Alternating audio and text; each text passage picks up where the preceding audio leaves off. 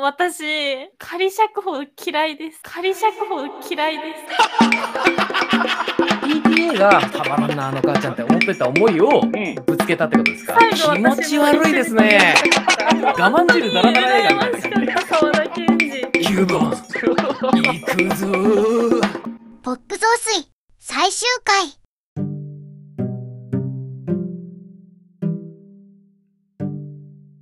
タイ人女性最高どうも鈴木敏夫です東京大学卒業しました。どうも、かすみです。えー、竹島るい。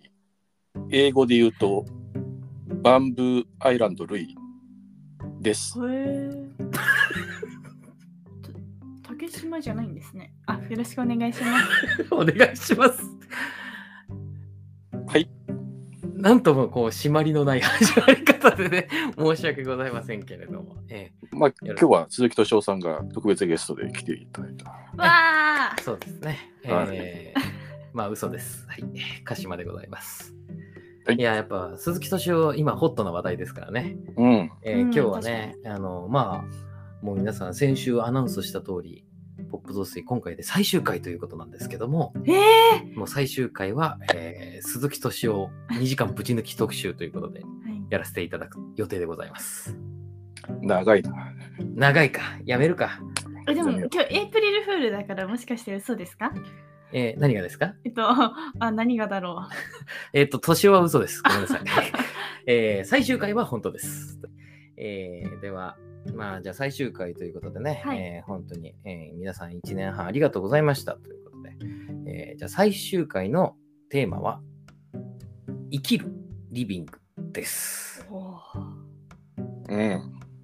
はい。ーはいまあ、あの、ノーベル賞作家の和尾石黒が脚本、脚色うんをやりまして、まあノーベルえー、とアカデミー賞の脚色賞にもノミネートされて、まあ、あのイギリスの名優ビル・ナイがですね、えー演じたということで話題の今作なんですけど、はい、うんこれを、えー語っていきたいと思います。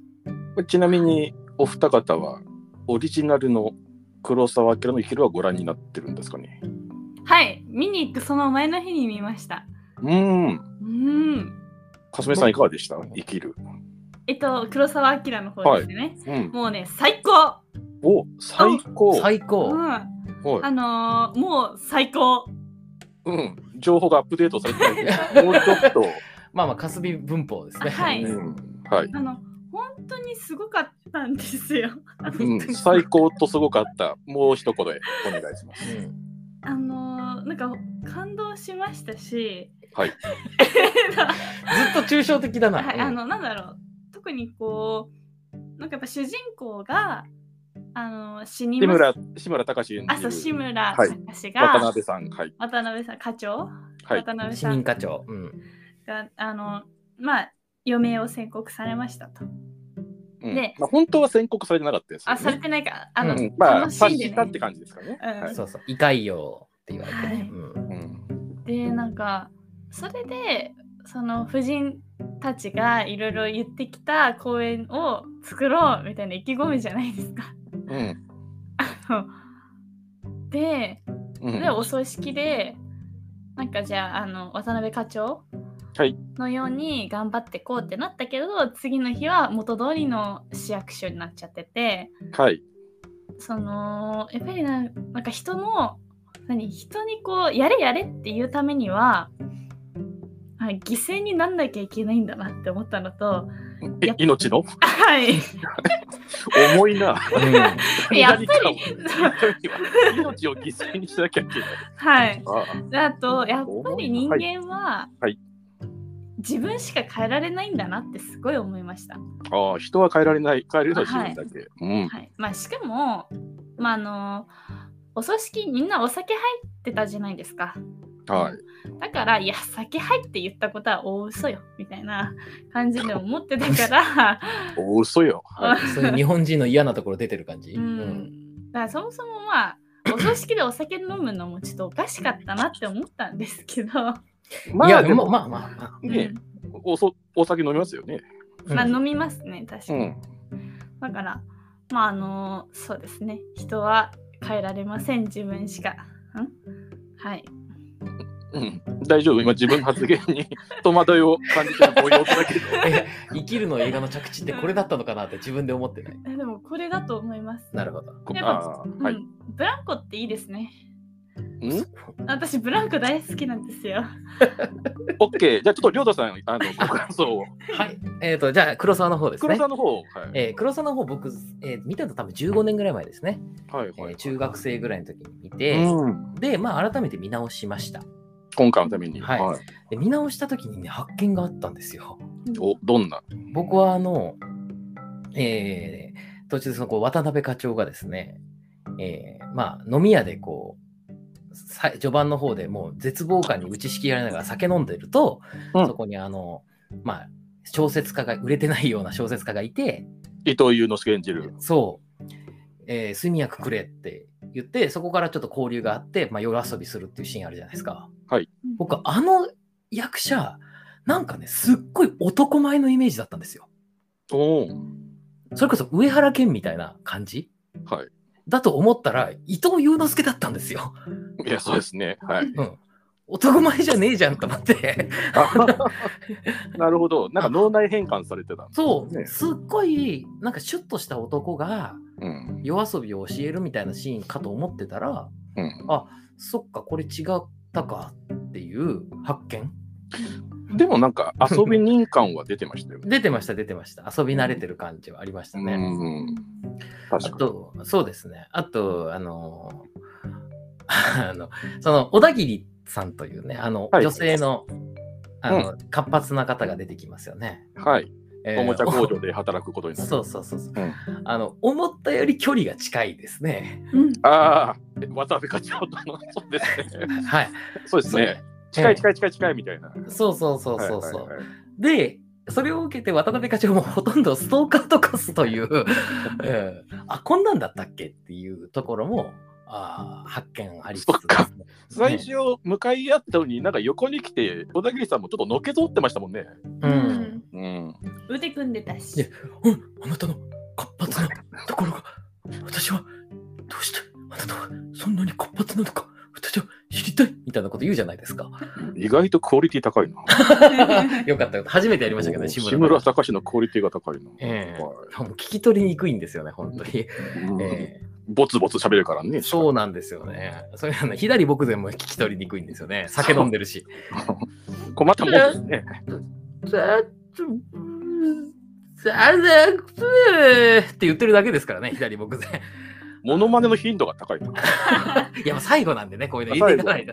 そうそう。最後だからってモノマネ入れていってもよかったよ。まあまあまあまあ、自 いや由自由にどうぞ。はい。フラストレーションをぶつける場所がないからなくなっちゃなうんでかもしポれなッドいキ。ャストにフラストレーションぶつけるのそういう番組じゃないよ。ああ、はいそっかそっか、はいうん。まあ、あとなんだろうな。うんあのーあの全然ね、覚えてなかったんですけど、まあ15年前だしね。はい、改めて見て覚え出したのが、結構構成すごいなと思いましたね。これ、破格の構成ですね。そう。だって、やるぞーって言ったら死ぬんですよ。すごいですね。うん。で、後半1時間丸々葬式でみんながくだまいてるっていううん。でその葬式でくだまきながらどんなことをしたのかっていうのが少しずつ明らかになっていくっていううんででもミステリーじゃないんですよねあの公演はできたというのは最初にしあの明かされるんでどうやってできたのかっていうとこねろとねえ。いすやごい変なー、構成だなっていうのは改めて感じましたね。いや僕、詳しく知らない ですけど、こういう時系列のこのトリッキーな構成って、ちょっと橋本忍っぽいなと思うんですよ。うんうんあの人、割とこういうことやるじゃないですか。うん、そうですね。もうこの破格な構成はね、僕も見たときは相当驚きました。うんすごいな。橋本。力、橋本力。うんううんん。確かにね、あの砂の器だってよく考えたら構成ちょっと変ですからね。いやー、そうなんですよ。うん懐かしい。 懐難しいって。あのね、ごめんなさい、22歳の女子大生が砂の器の話を懐かしいって言うと、ちょっとじ、なんかそれも時系列変だ から、なんか軸がねじ曲がってるから、そうそう発言おかしいかでらリね。アルタイムで見た人の発言だから、そうね、そう、それは。去年見て、ああ、見たなと思って。去年だったらそんなに懐かしくもない難しくないでしょ。えいっぱいちょっと映画見てたから、ああ、そっかそうだなるほどね。はい。 300本ぐらい前の話。そうか、でも22分の1ですからね、去年っていうとね。そうだね。あ確かに。あうん最近僕にとっては30分の1ですけど、1年っていうのは。それは最近に感じるわな。うん、あ、最近じゃないや、昔に感じるわで、それを踏まえての今回の生きるリビングですね。な。はい。ははいい。いやじー、ゃあ、実際、じゃあちょっと、亮太さんからお聞きしたいんですけど、どうでした文句ですかはいや、なんか毒にも薬にもならない映画だなと思いましたね。い。ああ、 なるほどね。はい。はというか、あの、結構まんまでしたよね。うんい。結構まんまですね。はい。あのーなんていうか、それこそ今流行りのね、チャット GPT ちゃんに、英語版で書き直してくれって言ったら出力されてきたみたいな 構成だったと思うんですよ。カズオイシグロチャット GPT 説。そうですね。はい。チャット GPT 説ありますよ。うん。僕、オープニング、ちょっと、おっと思ったんですよ。うんその、なんか古めかしい映像から始まったじゃないですか。いかにも50年代の映画みたいな。はい。それで行くのかなと思ったら、意外とそういうわけでもなく、んまあ、舞台は50年代でしたけど。で、あのーまあ、で、あの、やるぞーっつってから死ぬっていうところも一緒でしたしね。うんで、まあ、向こうさんは、その、葬式の時にみんなでこう宴会みたいなするみたいなのがないのかもしれないんで、えー最後にみんなで、えー話し合うところは、あー電車で、え電車じゃない、汽車でね、うんえー通勤電車の、汽車の中でえー話すっていう構成になってましたけど、うんまあまあ、あとまあ、あれですね、警察官が、実はあの死ぬところを見たんですっていう警察官がいるじゃないですか。あの、はい。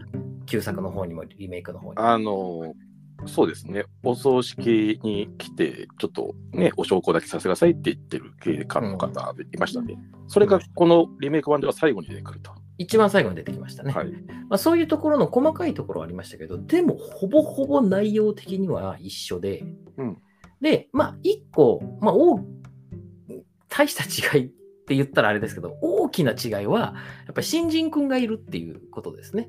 うん、新人くんがいて、ウィークリング。ウィグリングくん。はい。で、その新人くんと、その、まあ、小田切的な、こう、マーガえレットかな、ー、はそうですね、マーガレット・ハリスさん。はい。マーガレット・ハリス。ミス・ハリス。はい。ミス・アリス。はいと、ちょっとこう、恋模様があるみたいなラストに。まあ、本当に一瞬ですけど。ね以外はほぼほぼ内容としては同じうんですよね。うんたらい回しになるとこも一緒だし。うんまあ、ああと違いはあれですかね。あの、えー旧作の方は、あの、陳情に来るおばさんたちは、あの、もんぺ着てましたけど、あのこちらの陳情団はドレス着てきてたっていうね。ねええあの、菅井金とかでしょ。 ーそう、菅井金とかがはい。ええはいやっぱもんぺ着ててほしいなとは思いました けど、まあ、ロンドンにはあんまもんぺの人はいないでしょうあから、でね。も思いました。思ったんだかっねて。あんなにさあんなドレス着れる財力あったらそもそもあんな近くにいないで引っ越せばええやんって思っちゃう。あああ、なんあ。かちょいや、っと、なんか、あれってそういう意味だったんだっけなんか、普通にただ、子供が遊べる場所欲しいよっていう意味で来たんじゃないんでしたっけあまあまあ、一応なんかドブというか下水が漏れてて、はい。汚ねえみたいなところは、というかもうほぼほぼ一緒でしたけどね。うんその、まあ、ひなんていうか、低所得者層が住む地域とまでは言ってないですけど、うん。まあ、一応町のところにちょっと下水が溢れてて、臭いところがあるから、まあ、なんとかしてくれやっていうぐらいのことでしたね。そうか、なんか下水をなんか平気で歩いてたみたいなこと言ってましたそね。うそうですね。はいまあ、それぐらいなんで、なんていうかな、あのーあ、でもね、いいところはね、ありました。うん。いいところはね、僕はあのー旧作の方はね、ちょっとね、葬式のシーンがちょっと長いなと思ったんですよ。 30分ぐらいありましたからね。結構、だれちゃうんですよね、は僕い見てると。で、うん、よく見ると、同じこと2回やるんですよね。えっ、と、旧作の方で。はい。うん。あのー特にその、弔問客たちの反応が。はいはいはいはい。まあ一回の中村信夫が、まあ、助役ですね、が、はいまあ助役のみんな、あの、ゴマスリータイムがあるじゃないですか。はい。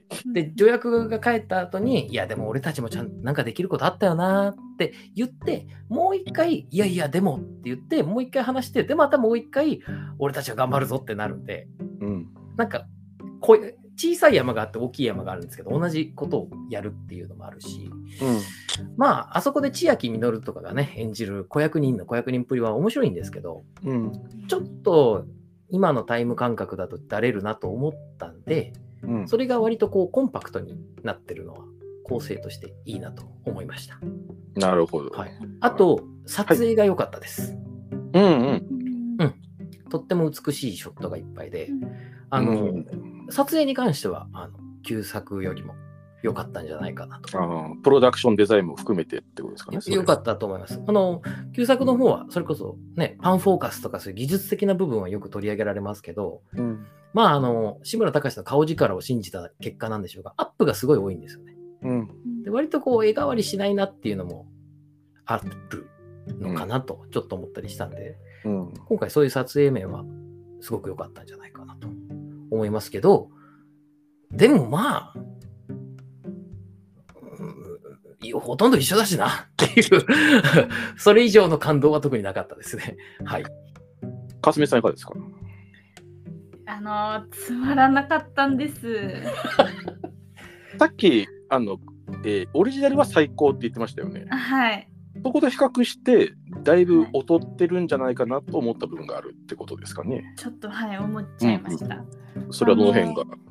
なんかいらない情報というか、うんがまああのー本物と比べたら本物 本間物、違えた。偽物扱いされてし まオっリジナルと比べたら、まあ、あのす多かったのかなと思ってしまっててで私最初あのウェイクリングが主演だと思ったんですよ。うんがなんか成長してビルナインになるみたいなうん感じだと思ってうん。なんかすごくウェイクリングが主人公っぽい描かれ方があったなってちょっと思ったのは、うん。一点気になったことで、うんあとあの本当にいや生きるリビングを見る直前に生きる黒澤明版を見ちゃったのでうん。もう本当に全部比較しちゃったのはあるんですよ、うん。だからなんかあれこのシーンなんで入れないんだろうとかもしこのシーンがこのリビングの方で入ってたらどんな演出するのかなとか考えちゃったのでうん。そういう意味でちょっと乗れなかったのは正直あります。あーオリジナルよりも、えー、と削った部分があるのがマイナスって意味です。あなんかその削った部分もえ必要なんじゃないかなって思っちゃってた。うんで逆になんかそこまで出さなくてもいいんじゃないかなっていうのを入れてた感じがしたんですよ。それはちなみにどの辺がなんかいらないやつが入ってて、これなんで削るのっていうのが残ってたりしたんですか、やっぱり私はあのお葬式のシーン、さっきあのりょうたさんは長いっておっしゃってたんですけどうん私は結構あのシーンすごく大好きで、う本当リアルだなってすごく思ったんですよ、うだからこそその種の「生きる」になんかその最後の、まあ頑張るぞって言ってたのにやっぱり元の市役所に戻っちゃうのにつながるうんすごい重要なパートがあの30分間に詰め込め積み込まれてた気がするんですよ。うんあれがあったからこそなんか私の中でそのやっぱり人間は自分以外しかあ変えられないって落とし込めたうんのでなんかその、まあ、文化が違えどもうちょこっとその部分を長くしてほしかったなっていうのがちょっとあります。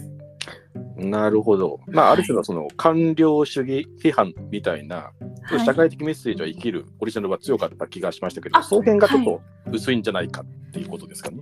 はい、なんか最終的に恋愛映画っぽくなっちゃってたし、ああミス・ハリスとウェイクリングがなんかいい感じでデートしてましたからね。はい、なんかあそこがちょっと私はいらないなというか、うん、なんかなんで恋愛要素を入れちゃうんだろう最近の映画はって思っちゃった。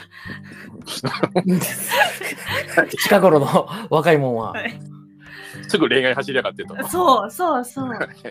許さなないる。ほど。うんはい。で逆にななんでこれ削っえーあえっと、なんでこれ入れたんだろうみたいなのはどう変なんですかあ、うん今言った恋愛要素とか。あ、それがそっか。うはいん、あと、あとなんだっけな。なんか見てる時に思ったんですけど、ちょっと忘れちゃっ忘れちゃったんだた。ね。 忘れちゃっ思い出そうか。た。はい頑張って。頑張ろうね。マジで。えー五あ、あ、四はいはいはい。さあのはいはいその新人ウェイクリングを一緒に回らせるところとか、うんうんうんうなんん。かあそこもっとテンポよくしてもいいんじゃないかなって。えーっと、あの、おばさまがだと、はい。あの区役所を、まあ、いろんな課にたらい回しになれる、されさせられるところをウェイクで結びついてくるってあのシーンですね。はい。はい。あの、ついてくのはいいんですけど、うんちょっとそれこそ一個一個が長くて、なんかもっと、はい市民がポーン、土木がポーン、下水がポーンみたい な、ポーンって何テンポのポーン、ゆきさん、麻雀でもやってるのかと思っポーン、ポーン、た。トイトイ方でもやるのかと思ったらうんポーン。違うポーン、ね。ポポーンン、ポーン、ポーンって酔ってる言って酔ってまなあい。でもオリジナルの方は実はあそこポンポン行くんですよね。最初のたらいマシーンはね。確かでに。なあのたらい回しされたのもそのうんリビングの方って3件ぐらいじゃないですか。ああ、そう3件ぐらいは多分あるよって思っちゃってあうんもっと堂々巡りしてほしかったです。どうだ、めくりした。堂々巡 り。はい。なんかもう土木かポーン、下水かポーン、市民かポーン、えっポーンがと好、きだな。公園局ポーン、えっと、なんかじ下水かあ下水かポーン、都市計画かポーンみたいな、 もはやポーン言いたいだけや ん。みたいにあのリズムよくしてもっと量を増やした方がなるほど。今良、かった。演出に物申して る。まあでもわかりますよ。オリジナル見ちゃうとね。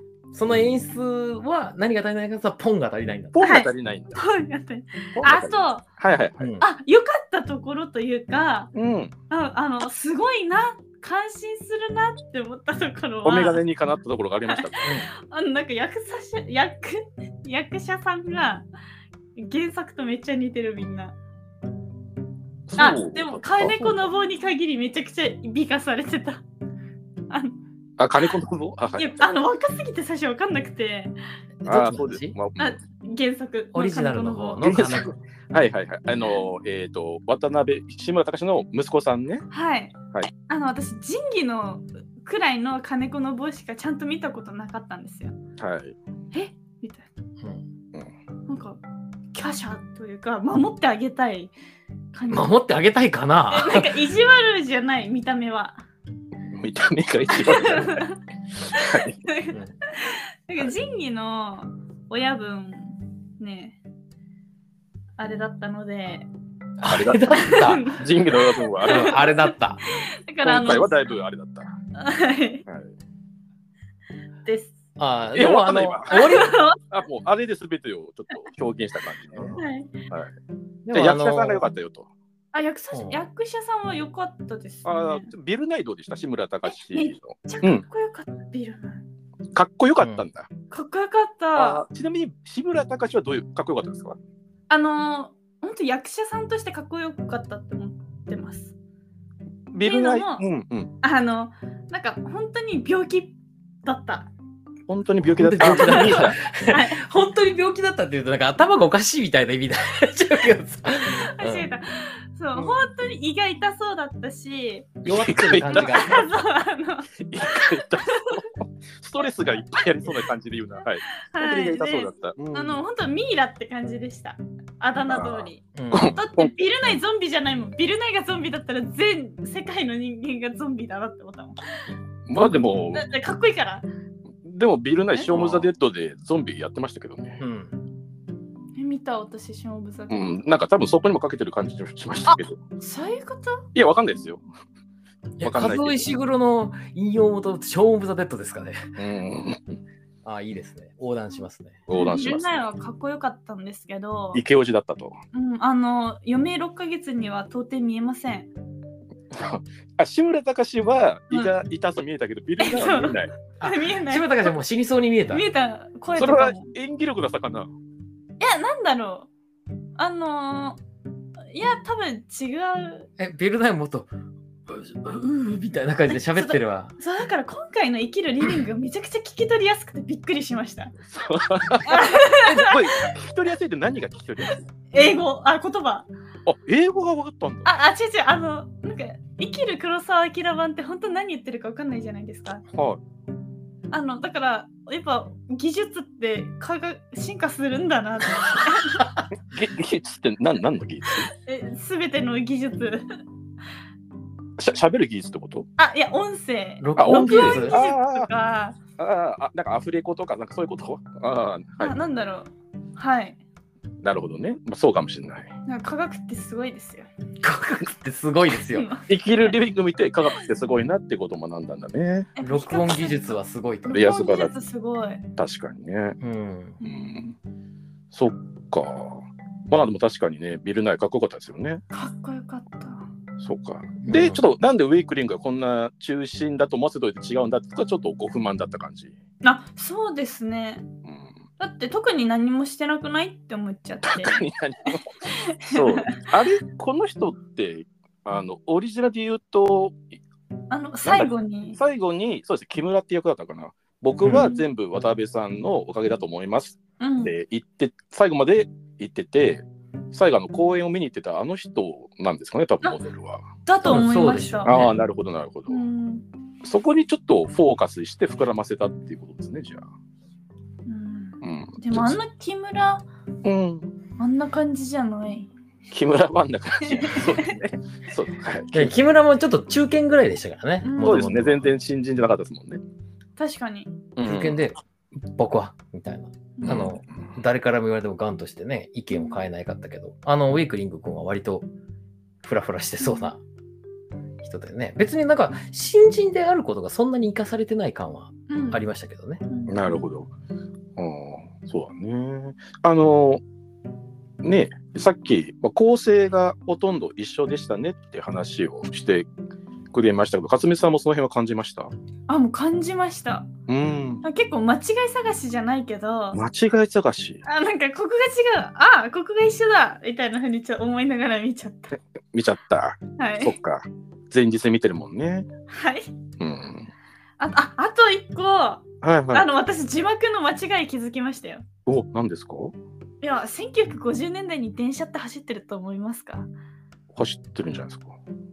で列電気では走んないんですよ。でえ、電車はあったかもしれないけど、うん劇中に出てきたのは電気では走ってなかったね。あ、うんそういうことです。蒸気機関車だった。はいはい。蒸気機関車。うん。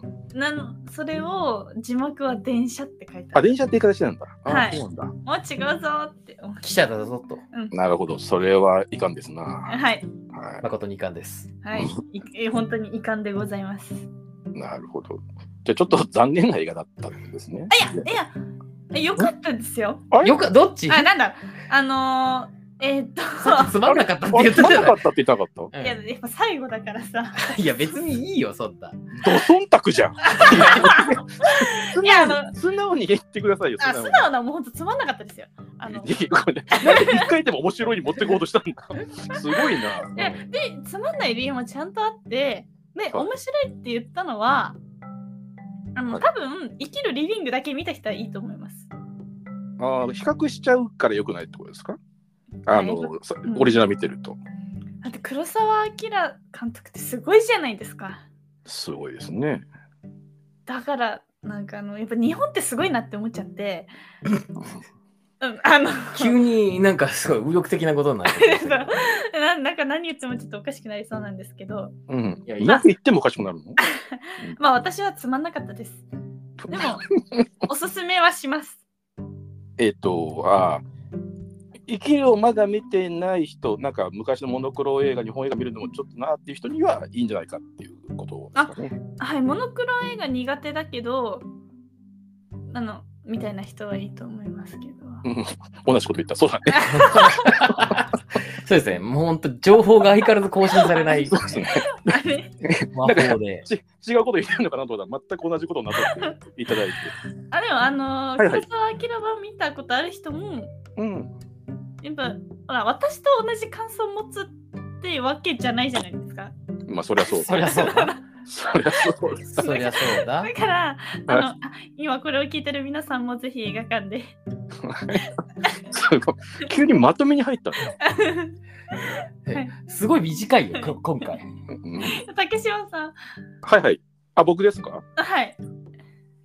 僕は、まあ、僕も、えーっと、まあ、今日見に行ったんですけど、あ一一応、緒、一緒です。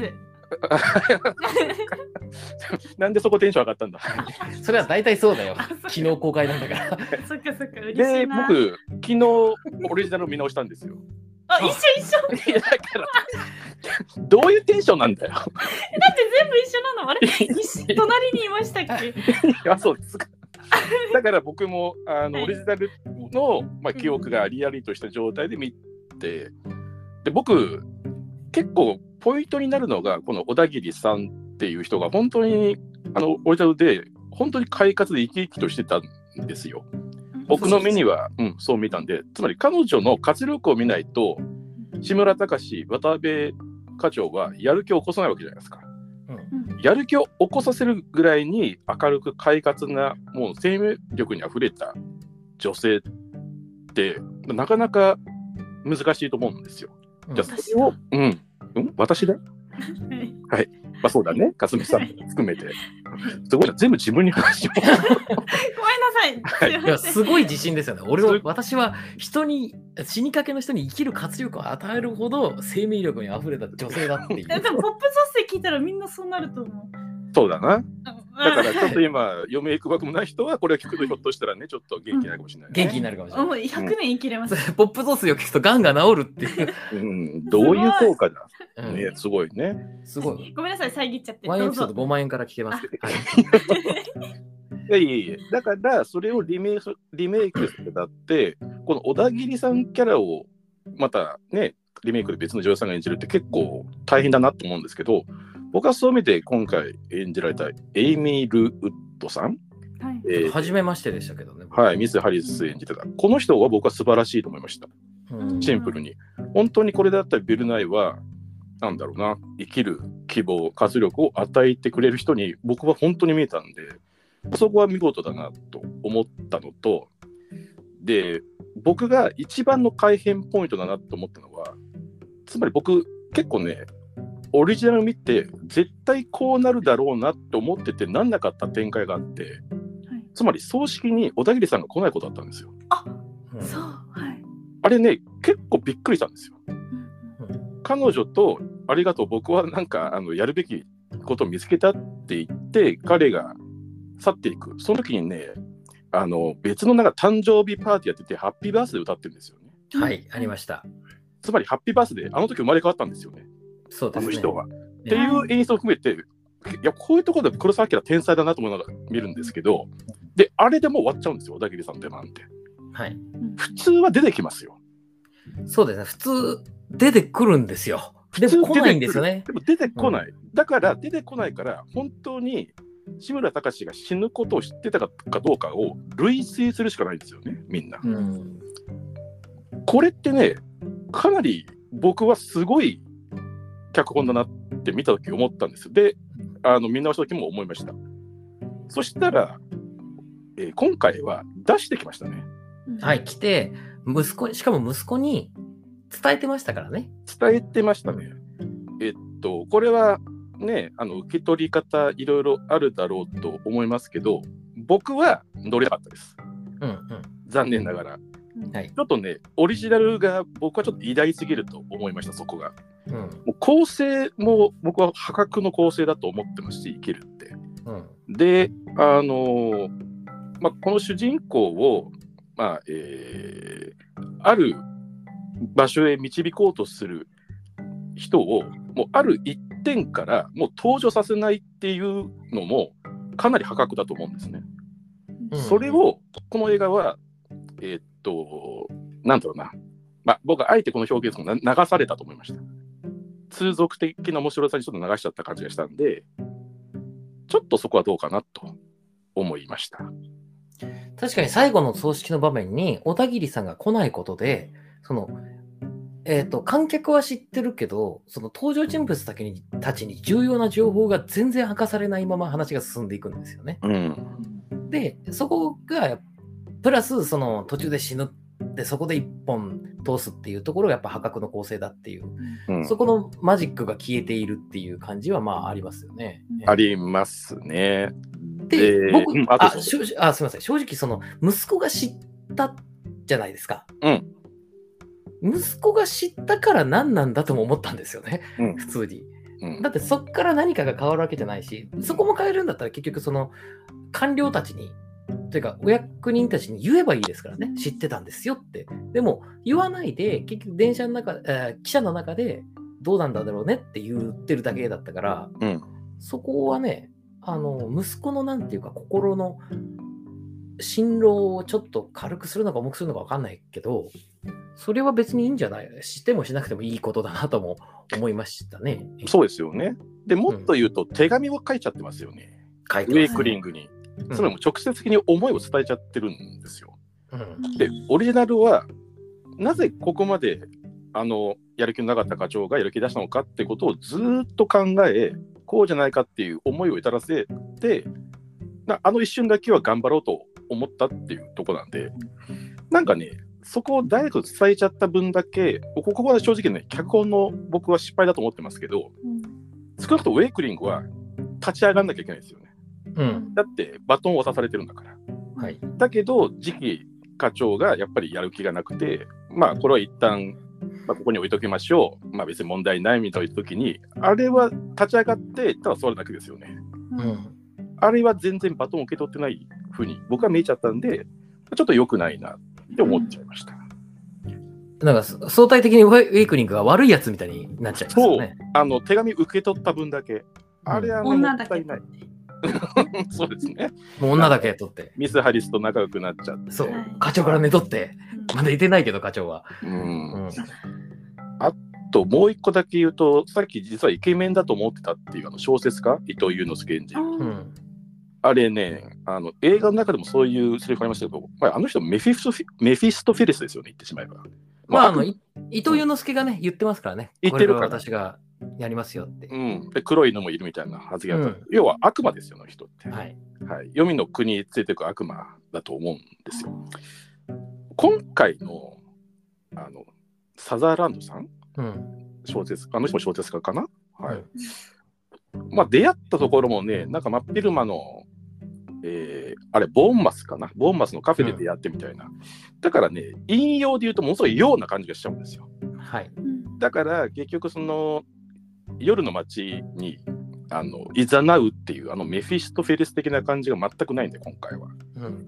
ちょっとね、それは、あの、これは生きるを見た比較になっちゃうんで、まあ、こういう見方は本当は僕は良くないって思ってますけど、ちょっとなんかその辺のインパクトはかけたなと思いましたけど、逆に僕、今回のオリジナル見て気づいたこと1個だけありました。僕ね、あ、ごめんなさい、えっと、リメイクか、リメイク見て気づいたことがあって、オリジナルだと分かんなかったシーンがあったんですよ。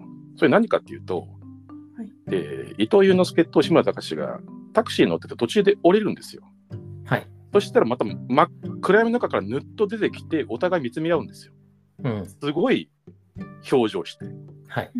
僕ね、あれ分かんなかったんです、正うん直。うんうん。で今何を回、うんゲゲロ吐いたにしてはちょっと変ですからねっていう。そう。うん。まあ、血を吐いてたんですよね、要は。うん。あれを今回のハンカチに血がにじんでるのを見て、あ黒澤明のあれってそういう意味だったんだっていうことにやっと気づきました。僕は全然分かんなかったんですよ。うんうん。なるほど。はい。それはちょっと僕の、なんでしょう、い読みが浅いというか、ちゃんと映画を僕が見れてなかったことですけど、そこはちょっと分かりやすくなってたなっていうだけでしたけど、そこが今回発見でした。ああ、でも確かにそこは分かりやすくなっててよかったです。はいではいでもまあ、竹島さんのおっしゃる通り、僕、あの、その伊藤洋之介と遊ぶシーンって、いろいろ遊んだけど結局虚しいということが分かったっていうそうそうそのうそうが大事じゃないですか。そうなんですよ。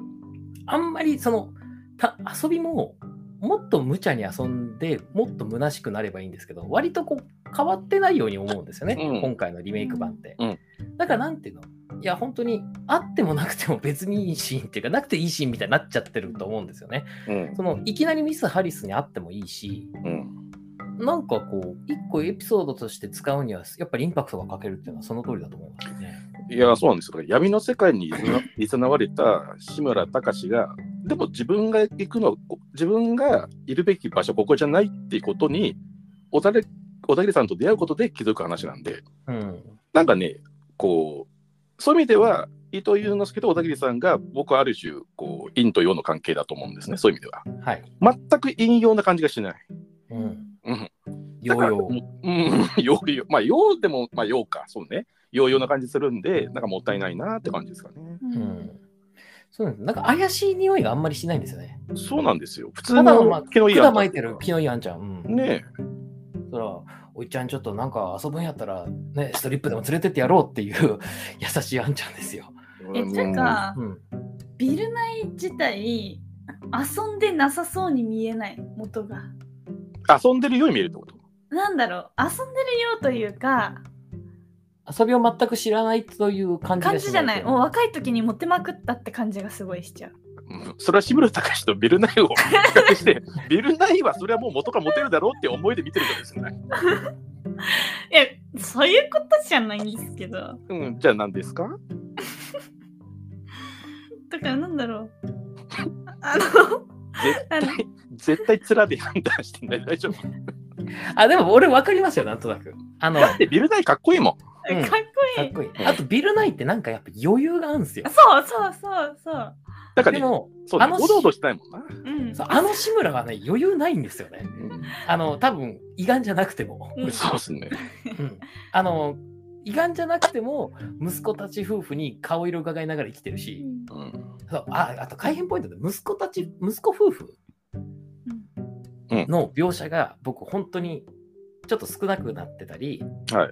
あとエピソードが多分2個ぐらい削られてるんですよ。うんうんうんうん。結果、えっと、嫁さんの、あのー悪辣さみたいなのがちょっと際立っちゃったのが良くないなと思ったんですよね。はいはいはい。イライラしてましたね、あの奥さん。だいぶ、ね。そううん。で、あれは、まあ単にその、まあ、ディスコミュニケーションの話じゃないですか、あそこって。そうですね。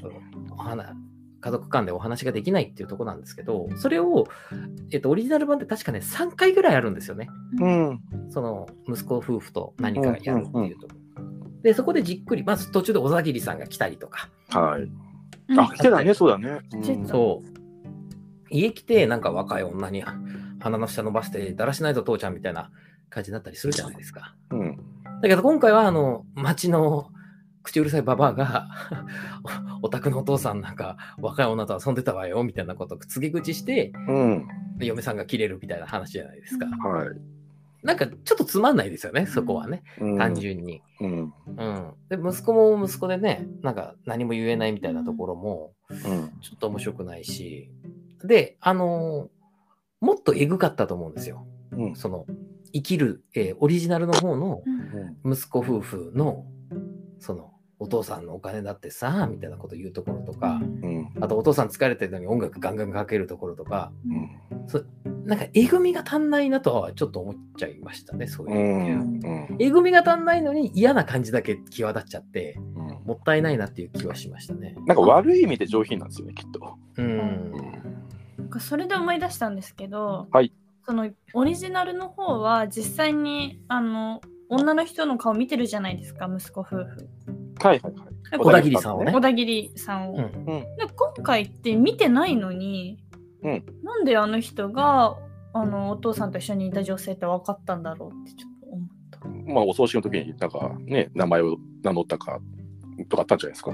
普通にあ挨拶だけして、で、まあ、最初にまあ名前だけ名乗って、あとは特にそんなに深い会話せず、まあ、改めてちょっとお話をってことだったんじゃないですか。あそうなんだ、いや、わかんないですよ。勝手うんに 喋ってますけど、うんはい。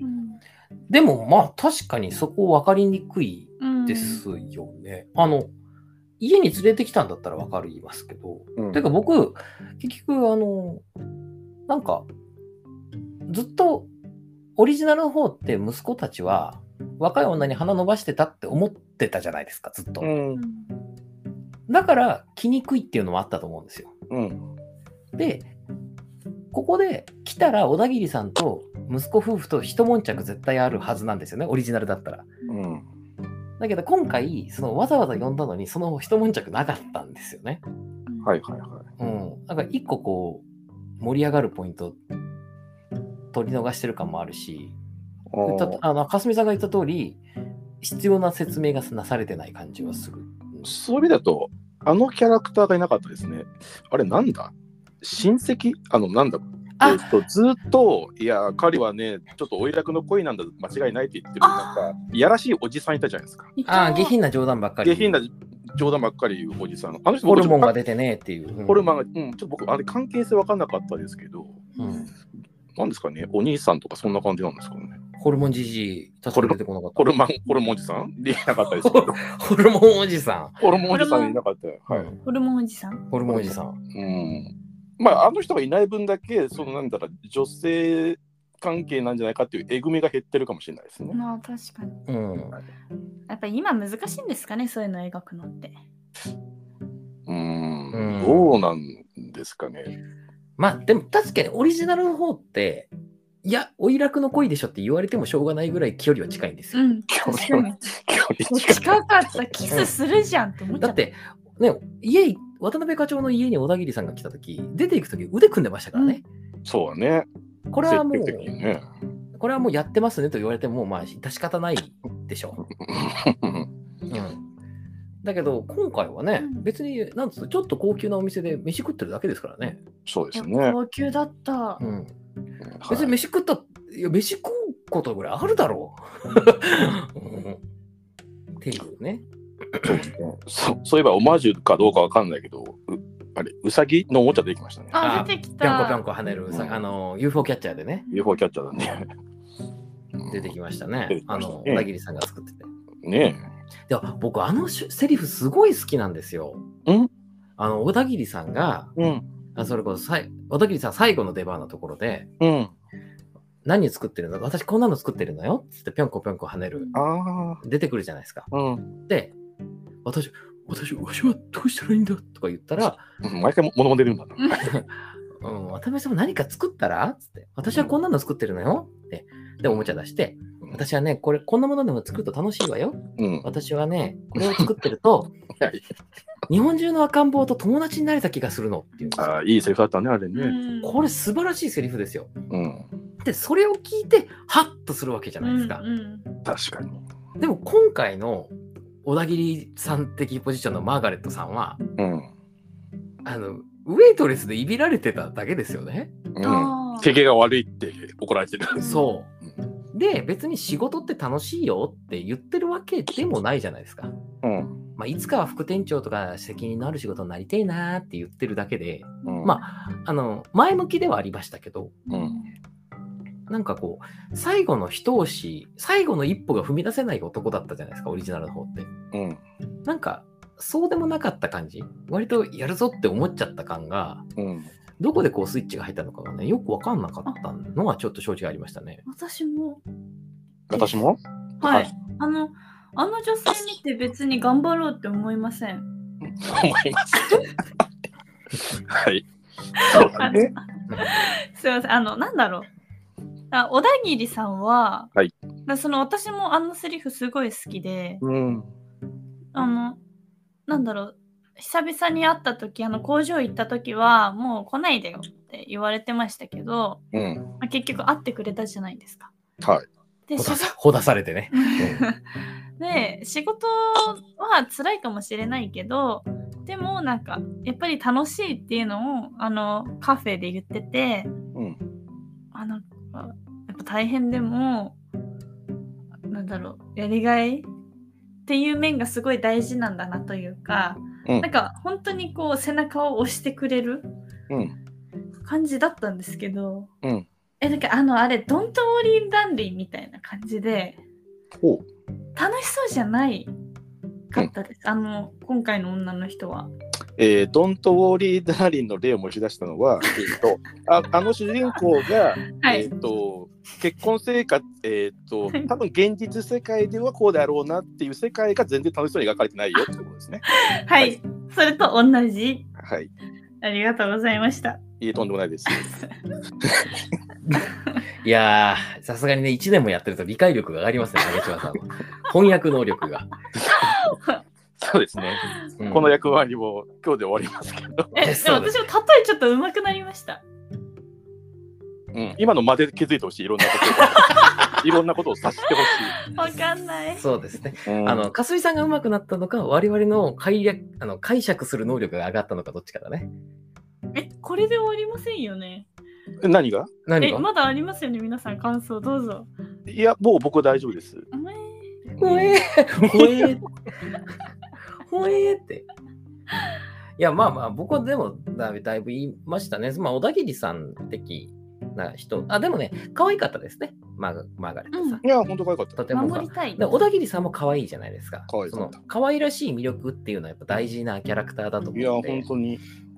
そういう意味で、とても可愛らしいあの方で、ちょっと前歯が大きくて、そこがね、僕はあ、そうジャそブうポそインう。トだと思いましたけど、確かにえー可愛らしい方で、よかったですけどね。まうあ、んだから、その、やっぱり、かすみさんが言ったみたいに、ビルナイはなんか、なんかやりやりそうと いうか、志村貴史のこと切迫してたそうな気がするっていうのはなんとなくわかりますね。あの、うん、そうそうね。なんか、本当ね、今日、かかずめさんの言葉聞いて、はい。もう気づいたけど、まあ、もしくは、りょうたさんの聞いて思ったけど、志村貴史と距離が近いのと、ビルナイと距離が近いのでは、意味が違うなっていうのを、うん ちょっと、しかもなんかね、やばいよね、志村貴史のあの芝居って、あの喋り方で。そうえ志村貴史完全にいや言っちゃってるんですよ。はっきり言って。怖いもん。うん、だってストーカーですよ、そうだね。うん。だって明確に嫌がられてるんだもん。あの、勝美さん、志村貴史とビルナイ両方から、ちょっと今日ご飯付き合ってくれと言われたら、絶対ビルナイ選ぶよね。うふふだって。うんうんえっ、と、はいまあ、と特に今あビビえ今入ってるのはビル内で行くよってことですかね。 ですね。会ってみたい、ビルナイ。あー志村隆からちょっとポポクとポポクとっていうかあんな感じで言われたらどうしますあ、でも元気出るなら行く。あ志村隆がはい。あ優しいなぁうんそれをなんか1週間連続でお願いしますみたいな毎感じ日毎日よ。ああ、今年毎日お店違うならいいかも。うん店の問題なんだそれたかってるだけじゃねえか。それ 今日は天ぷ ら明日はお寿司みたいなこあとれ、びっくりドンキーならいいですよ。うんそうあのね時代にないか安くうんあでもあの小田切さんもすき焼き連れてってもらってましたね。もう言ってた。ねえだからすき焼き連れてってなんか息子の話した時足がしびれたから足伸ばしてブラーンってしてたね。出た。めっちゃ可愛かった、あそこ。うんいやああいう一つの動作でこの小田切さんがどういうキャラクターかっていうのが分かるじゃないですか。うん伸び伸びしてる人です、そう、伸び伸びしてるのがあれだけでわかるじゃないですか。うんそういうのがね、上手ですよね、本当に。うん黒沢明が。もう 黒沢明の脚本力っていうか、技素晴らし術い力というか。ね。あ本当、ああいうのね、感心しますね。やっぱすごい。やっぱ人物。造形は本当分かりやすくて面白いですよね。いや、本当に。うん加藤大輔のヤクザとかね、何だったんだと思いますけど、 そこのシーンだけは。 ああっという間に去っていく ね。そうそうそう、あれいるのかっていう。 そうね。うんなんで助役のところにあんな分かりやすいヤクザいるんだっていうねあ。ったわ。あった。もうびっくりした。顔見ただけで分かりやすくね、傷がついてるっていう、あの分かりやすさ。うん。いやーだから、あの、いや海外で受けるなとは思いましたね。そうね。とっても分かりやすい演出として。いや、うんそうなんですよ。そこはね、多分黒澤明っていう映画作家のワールドワイドに認知された部分、多分ね、コントラストがはっきりしてると思うんですよ。あの、ストーリーテリングの意味で、うん演出も。うんそれが多分、どこ行っても分かりやすいんだと思うんですよね。うん、そうですね。そう、そこが、多分ね、やっぱり上イギリス映画っていうことがあるかどうかわかんないですけど、すごい上品になってる印象はありました。なんかね、やっぱり、危機迫るものがあるんですよ。うんオリジナルって、ちょっと怖い、はっきり言うと、確ああ、かはいはいはい。うんもうね、半分ホラーみたいな感じすらする。わかりますよ。うんそこって結構生きるって映画の本質的な部分な感じはします。僕実は黒澤明のヒューマニズム系の映画ってすごい苦手なんです、僕は、本当は。赤ひげとかですか。そうです、僕赤、赤毛が本当に苦手なんです。ううんん。生理的に結構ダメなんです。あただね、生きるって、あの本当は僕苦手なタイプなんですけど、この構成の妙にやられちゃうところがあって、に。あ。ううんん。はい、なんか、そうなんです。だから、割と僕は珍しく、あの大好きじゃないんですけど、うなんか割と受け止められる映画なんで、生きるってう。んまあ、そういう意味ではすごく、なんでしょうね。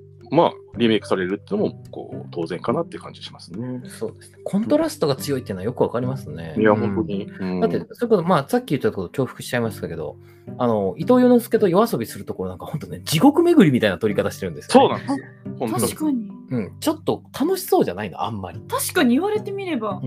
ん。楽しいことしてるはずなんだけど。うんで、それで、だからこそ、ちょっと酔っ払って、わーってなって、その後、スンってなるところのこう落差が結構、くっきり出てて、面白いなっていうのよくわかりますよいねや、本当によかった。特に白黒だから、その明暗のね、くっきりした感じとか、うん。で、あの、ドアップでね、そう、ギョロ目の、そ う。あの、あの志村隆とその奥で、またさらにギョロ目の伊藤祐之介がこう見ちてょるっていとう広角気味のレンズで、うん二人の顔バシッと捉えるところ、うんもう本当ね、ああいうの素晴らしいなと思いますね。うん。はい。そうだねまあ、なんでね、まあ、はい皆さんもよければ、あの、はい黒澤明の生きるを見てくださいということで、はい、 えーということで、こんなところでよろしいですかはい。はい。ということで、えーポップゾース1年半にわたってお送りしてきましたが、これで最後の配信となります。はい。えー皆さんがえ一言とかいいですかもうサクサクッと終わりましょうか。じゃあね。はい。 はい。はえーということで、えーでは今回は話題のイギリス映画、生きるリビングについてお話しいたしました。皆さん本当ありがとうございました。それでは皆さん、またどこかで。